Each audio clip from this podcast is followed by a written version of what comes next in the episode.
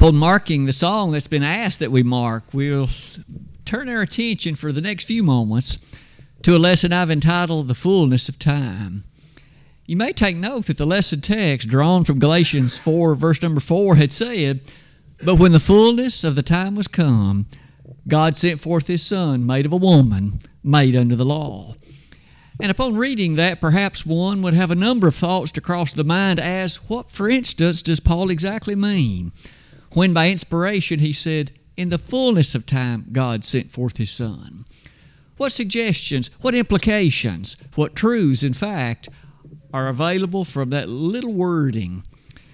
This opening slide will, in fact, I hope, bring before each of us some questions, some of which we will address over the course of the lesson tonight.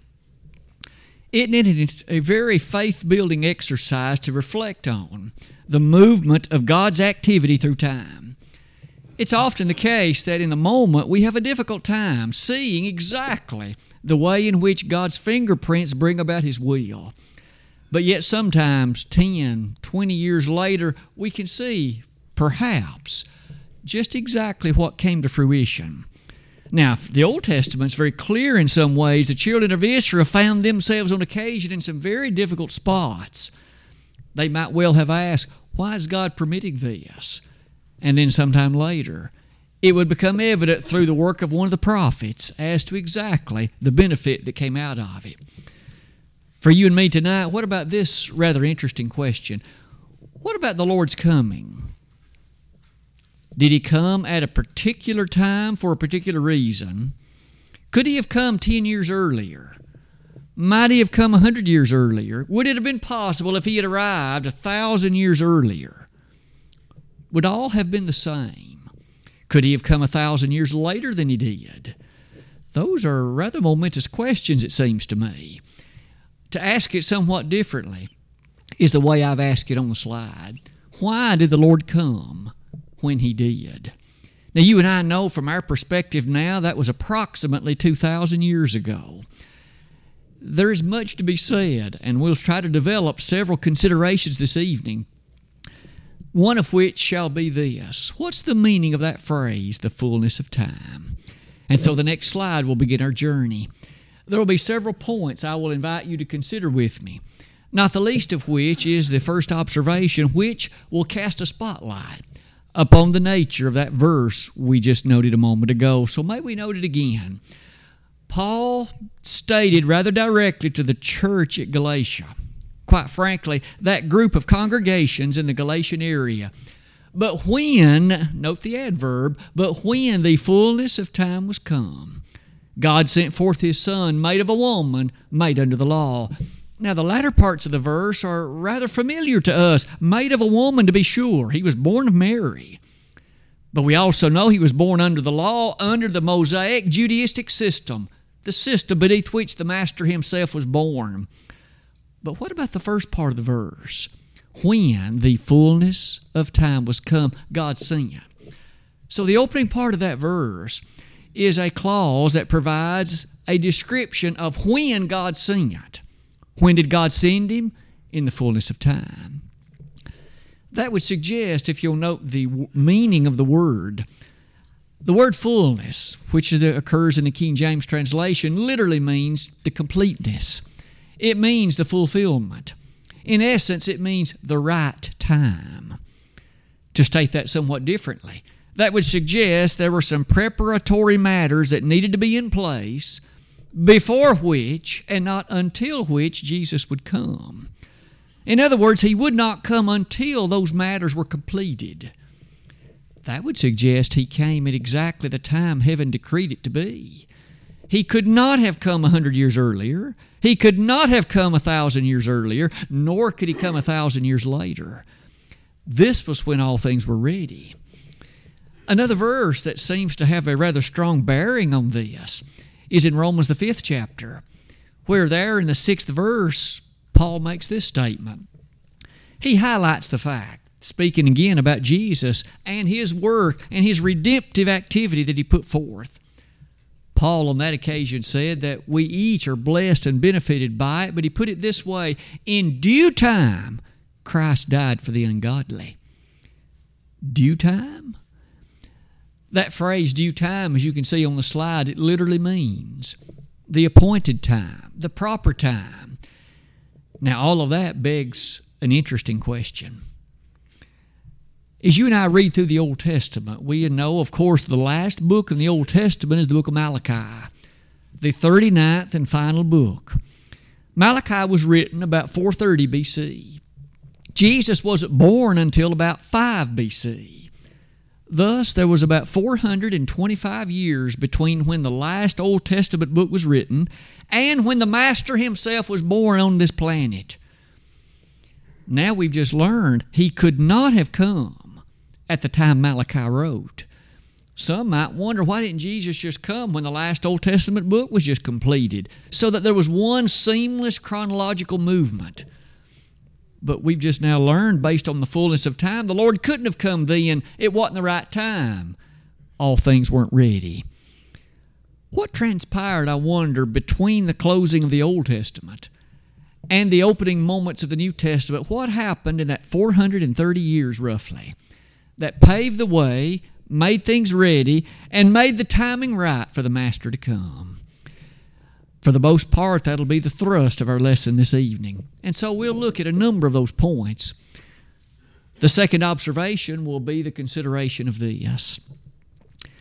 I would invite you to think about captivity from the perspective of Babylon. Now, I point that out for this reason. You and I well recall that the people of the Old Testament, the Hebrews, the Jews, if you please, they had a very serious problem with idolatry despite the fact that God particularly told them, Thou shalt have no other gods before me, and thou shalt not make unto thee any graven images, the first two of the Ten Commandments. You'll notice then that those messages were clearly and unmistakably given. And yet, how often do we see God's people falling into idolatry, turning their attention to the pursuits and the matters which were evil in the sight of God, and they did it anyway? At this point, how does Babylon enter this discussion? The Old Testament is rather clear in reminding us one of the prime reasons that God sent His people into Babylonian captivity was because of their idolatry. Their sin of idolatry. Now, I've invited you to notice uh, toward the bottom of that slide several passages that highlight the seriousness and God's reason for the captivity. Now, Jeremiah had reminded them it was going to last 70 years. You'll not go into captivity for just a year or two, it'll be seven decades. Twice in the book of Jeremiah, that point is abundantly made plain. But might you notice with me texts such as 2 Chronicles 34 25 when God revealed the reasons why He sent them, and high on the list was this You have not given your attention to me. You fall into idolatry. You have worshiped and served other gods. And in so doing, now I'm going to send you away so that you can learn a little bit about the evil of idolatry and somewhat cleanse yourself from it by understanding what evil it brings. Not only in Second Chronicles, but in Jeremiah 1:16, God through the prophet Jeremiah told the people, "Here's one of the reasons I'm sending you into Babylon because of your idolatry." I'll mention all that to say there was thus a serious problem amongst God's people that they were given to idolatry before the captivity. What about after it?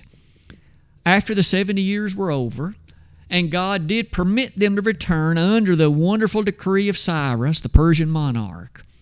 Were they as given to Babylon, were they as given to idolatry after their return as they had been before? And the Old Testament seems rather strong about this.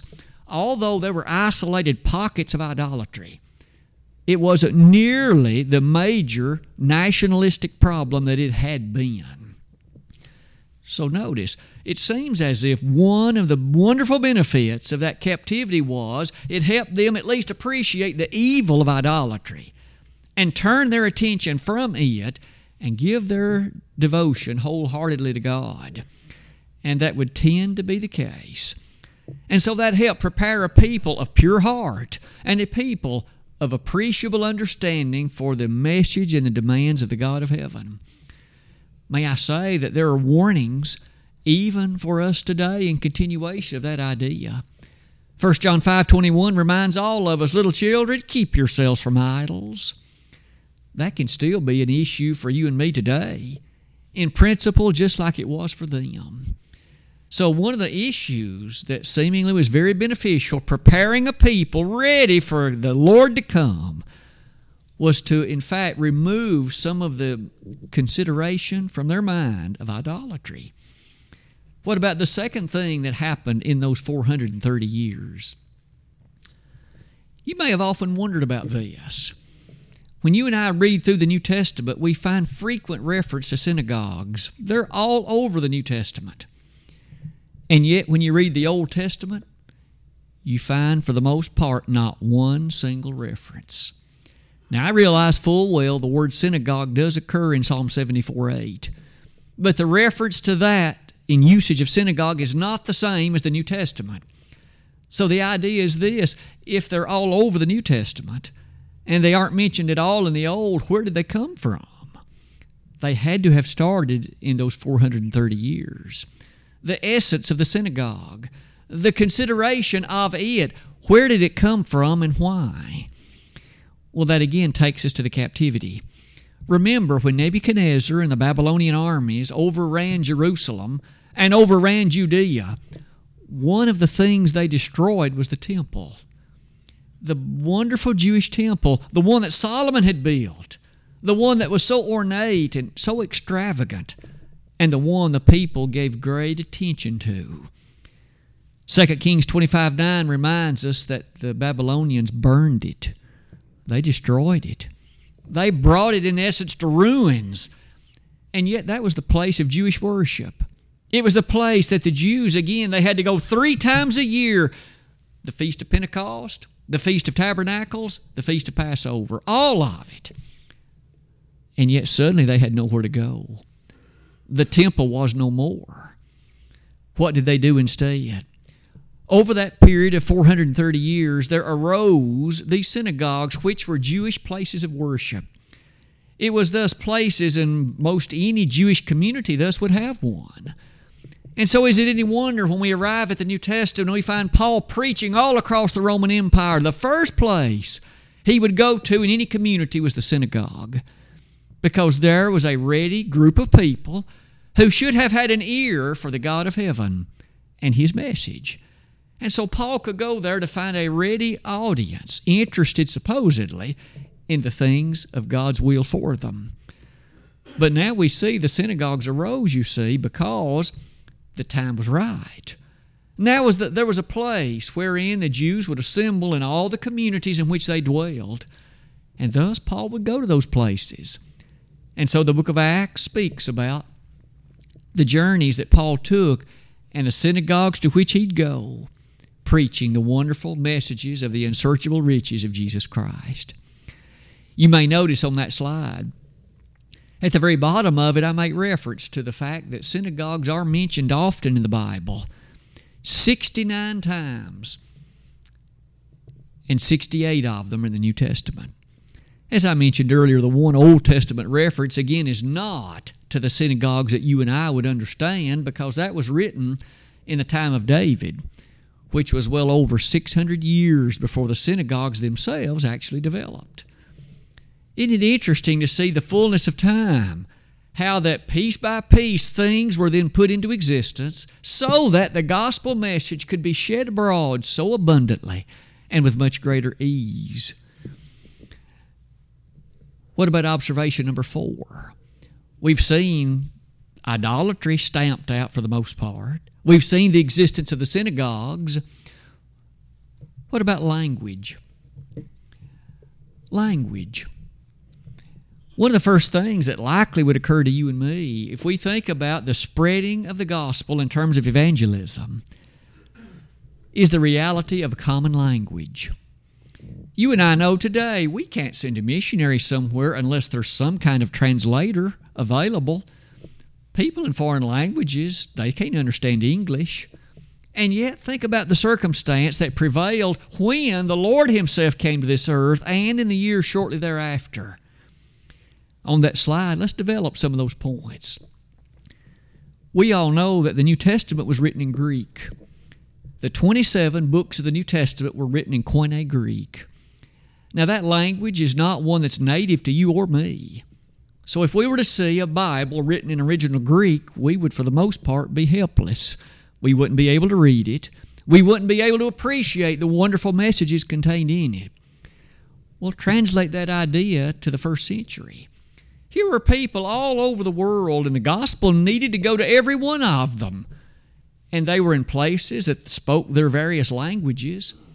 What if that happened not to be the language in which the Bible, to their native consideration, was written?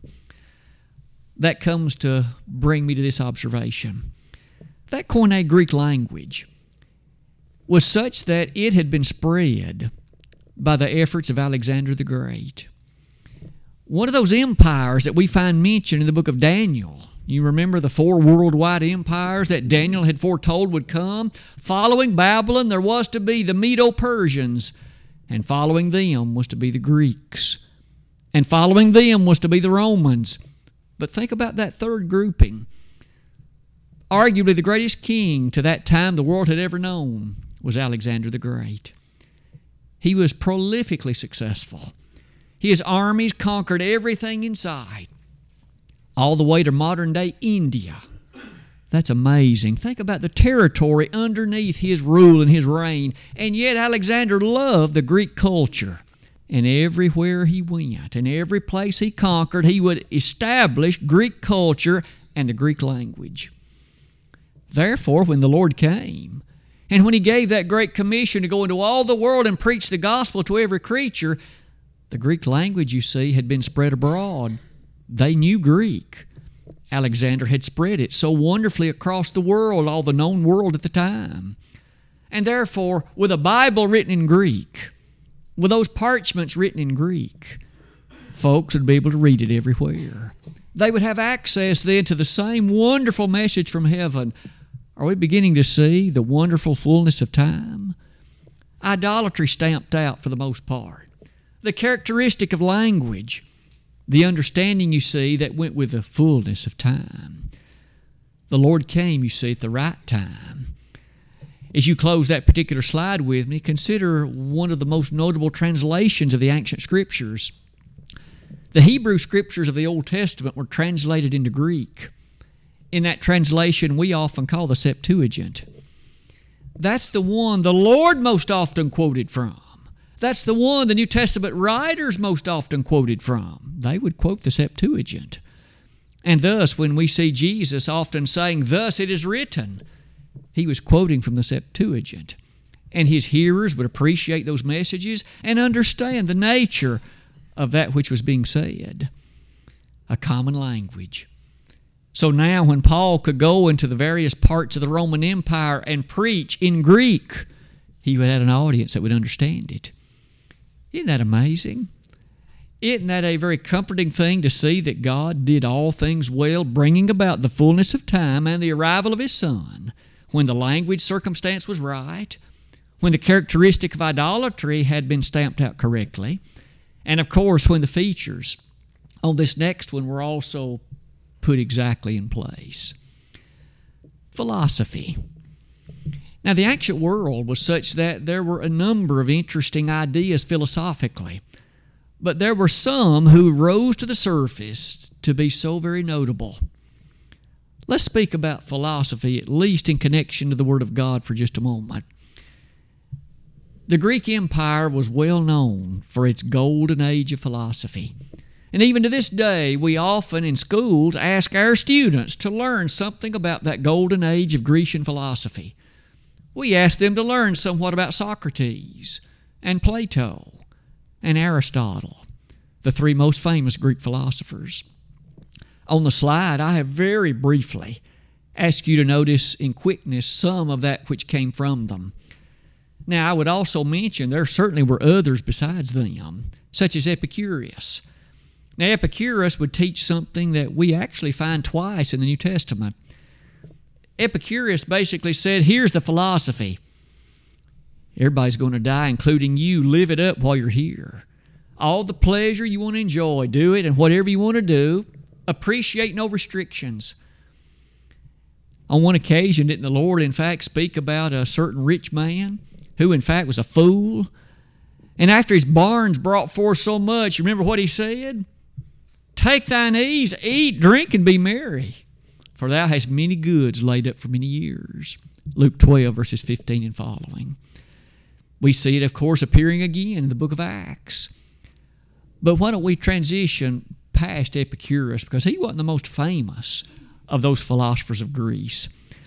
Consider with me for a moment Socrates. Again, we often ask our students to at least know something about what he taught. Socrates urged the need for each person to think individually. Don't just trust what others tell you. You think and reason for yourself. By the way, don't you and I find the New Testament urging that basic consideration? After all, what was said in Acts 17:11, these were more noble than those in Thessalonica, in that they received the word with all readiness of mind and searched the scriptures daily whether those things were so. Each of us at judgment shall give account of ourselves. Romans 14:12 tells us, and thus we must think individually, understanding the fact that God demands of me in the same way, of course, he will demand of you. Well, that idea, you see, had some roots that would encourage people to accept it when the gospel was preached with that individualistic thrust.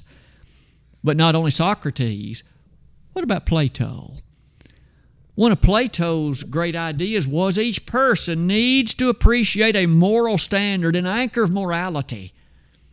Think morally, he would say. Didn't Jesus teach us all to be concerned about morals and ethics? Now, I'm not by any means saying that Jesus is on par with Plato. He's far greater than Plato ever was. For Plato taught some things that aren't exactly right. But don't you suppose it's true he at least prepared some soil with an interest in moral matters so that when Jesus came and taught the truth on those subjects, that at least there were some who would have more of an ear to accept it? Did Jesus say in Matthew 7, verse 12, that great appreciable golden rule about the nature of doing to others as you would have them doing to you. So, Jesus, you see, had some very great interest in morals, and certainly his New Testament still does. What about the last one, Aristotle? Now, Aristotle taught more than anyone else about a great interest in truth. There is truth, absolute truth.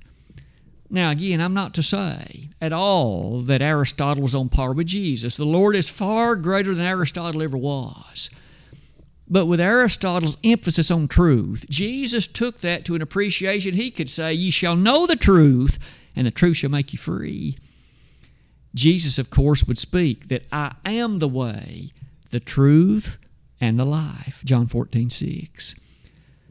Thus, we at least find the Greek society preparing philosophically for someone who would be interested in morals, someone who would be interested in truth, and someone who would be interested in an individualistic emphasis on all of that. What a beautiful preparation. You'll notice as we close that particular slide, I find it intriguing that the sermons that you and I read in the book of Acts, in every single time we find an emphasis, whether it be by Stephen, whether it be by Paul, whether it be by Peter, an emphasis on morals, an emphasis on truth, and an emphasis on individual response. In the Sermon on Pentecost, a great example of that. For instance, in verse 36 of that chapter, Peter could say, Therefore let all the house of Israel know assuredly, God hath made that same Jesus whom you've crucified both Lord and Christ. And thus he urged them individually to respond. And about 3,000 of them did. They obeyed the gospel that day, Acts 2.41. Notice the characteristic of truth. You killed him. This is a fact of history. You can't deny it. It's what took place. And thus, in light of the truth and the moral conundrum in which they found themselves, they cried out, What shall we do? And Peter told them, Repent and be baptized. But in some ways, the Greek society had prepared for an emphasis on all three of those things. What about number six? What else was true during those periods of 430 years? that would bring about at least some value to the New Testament era. What about engineering? Maybe that's not one that would have first come to mind. May I offer some thoughts? The finest engineering society that the ancient world had ever known, at least in some of its particulars, was in the Roman Empire. Rome had the best road system the world had ever known up until then. I find it rather amazing that some of the roads the Roman Empire built are still in existence and in use today, over 2,000 years later. We can't build roads in America that's going to last near that long. But the Romans did it. In many ways, they were masters of several interesting features of engineering. Speaking about the road system, when the Lord then urged his apostles to go into all the world and preach the gospel, how were they going to get there? They could walk on those nice prepared Roman roads. Or they could ride chariots on those nicely prepared Roman roads to go all over the known empire of the world preaching the gospel. I find it an interesting correlation to notice in Colossians 1:23 Paul could say the gospel had been preached to every creature under heaven. Don't you suppose those roads helped in accomplishing that? Don't you suppose those road systems of ancient Rome assisted in that? They certainly did. And one of the things, then, no doubt, that made the fullness of time when our Master came was exactly the engineering available in the days of the Roman Empire. But quickly beyond that, what about the religious freedom the Roman Empire emphasized? Now, you and I well recall some of the empires that preceded the Roman one were empires that basically made ultimatums of worshiping certain gods it is a rather beautiful thing to consider that in the Roman Empire, for all the problems that empire had, one of the things you'd have to admit was that they encouraged religious freedom. In the early days of the Christian system, they did not persecute Christianity. In fact, it would not be until much later that the persecution of Rome on the Christians would actually arrive. But in those early days, under the banner of religious freedom, Paul could go everywhere preaching, and so could Peter and the others. In fact, don't you find it interesting at one point in the book of Acts, when Paul's life was somewhat threatened, he said, I appeal to Caesar. Acts chapter 24 and 25. In other words, then under the protection afforded by the Roman government, the Roman government paid a way for this preacher to go to Rome and preach. I've always found that remarkable. The Roman government paid the expenses of Paul to go and preach in Rome. I say that to say then that the religious freedom granted by and upheld by the Roman Empire was a part of what prepared the way and made the early spread of Christianity so great. It's rather remarkable in Acts 8, verse 4, that those early Christians went everywhere preaching the word. Religious freedom permitted it, and in fact, even encouraged it. One by one, we've looked at a number of features that took place in that 430 years, preparing the way for the coming of the Christ as the fullness of time. Number eight is this one.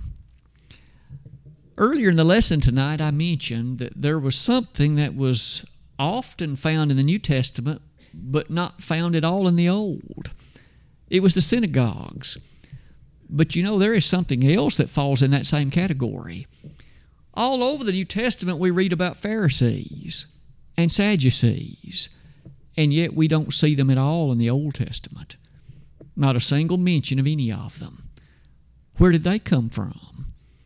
What, in fact, led to the arrival of and the rising of these groups that would be known as Pharisees on the one hand and Sadducees on the other. Because whatever it was that led to them, it seems, must have occurred in that period of 430 years, and it brought about that which would be a basis for the events we see within the pages of the New Testament. On that slide, I've asked you to note, it again takes us back to the captivity. When the Babylonians destroyed Jerusalem, destroying that temple along with it, again, 2 Kings 25 9 it brings us to note this. In the years that followed, there arose differing religious groups who had a different perspective. Some of them were exceedingly loyal to the law of Moses, others were not quite so much. They were more loyal to the oral law, the oral traditions, not so much the written ones. And that distinction would lead primarily to two different groups. Those groups we then see the New Testament, and they, of course, had some very notable disagreements. And Paul made use of them, didn't he? Do you recall in Acts chapter 23 when he was basically being questioned before the authorities? Both Pharisees and Sadducees were there, the text says. And Paul began a discussion in which they were arguing with one another and forgot that he was even there. Don't you find that a bit humorous? That's to say, on that slide, I've asked you to appreciate the Sadducees tended to be the wealthier group, the aristocrats, if you please they had more of the governmental power, and as such, they tended to be the ones that controlled both the priesthood and the temple. The Pharisees, on the other hand, were those who had more of a great appreciation for and understanding of the law that God had delivered, the power you see of the first five books of the Old Testament. Now, you and I remember some notable differences. The Sadducees didn't believe in angels, they didn't believe in the resurrection, they didn't believe in life after death. But the Pharisees did accept those things. It is those differences, again, that Paul used more than once to his advantage. As we close that slide, I would simply say the Lord was well aware of those differences and even addressed them himself in Matthew chapter 23. So far tonight, we've looked at eight ideas or eight entities that were very prominent matters that arose in that period of 430 years that prepared the way for the coming of the Christ, that prepared the way for the fullness of time. Perhaps there's one final thing that we should note about the timing of the Lord's coming. I stated earlier, He didn't just come happenstantially or accidentally when He did. He came at the right time. The Old Testament had prophesied exactly when he would come. In fact, we find in the book of Daniel that it was laid out rather clearly. And therefore, one other thing might be added. He came at the time to fulfill prophecy. He came at the time that the years would add up to exactly what the Old Testament prophets had said they would. And with that, we close our lesson like this. It's a rather fascinating and faith building study to consider again the movement of God through thousands of years of preparation. In this case tonight, we've learned that after the writing of the book of Malachi in the Old Testament, we find again a few hundred years that passed, but they were critical years preparing the way for the coming of Jesus. And indeed, when those preparations were made, just as the providence of God would know they would be, the Lord came in due time. Romans 5, verse 6. He came in the fullness of time. Galatians 4, verse 4. And when He did, the earth, of course, would never be the same. He would ultimately die, of course, for the sins of humanity and put in place the perfect gospel of Jesus Christ, the perfect covenant to which one and all would be invited. And so tonight, that invitation is still extended. If you or I need to come to that gospel calling of invitation tonight, may we do it with haste and may we do it with urgency. As we've studied this evening, God's providence is rather great.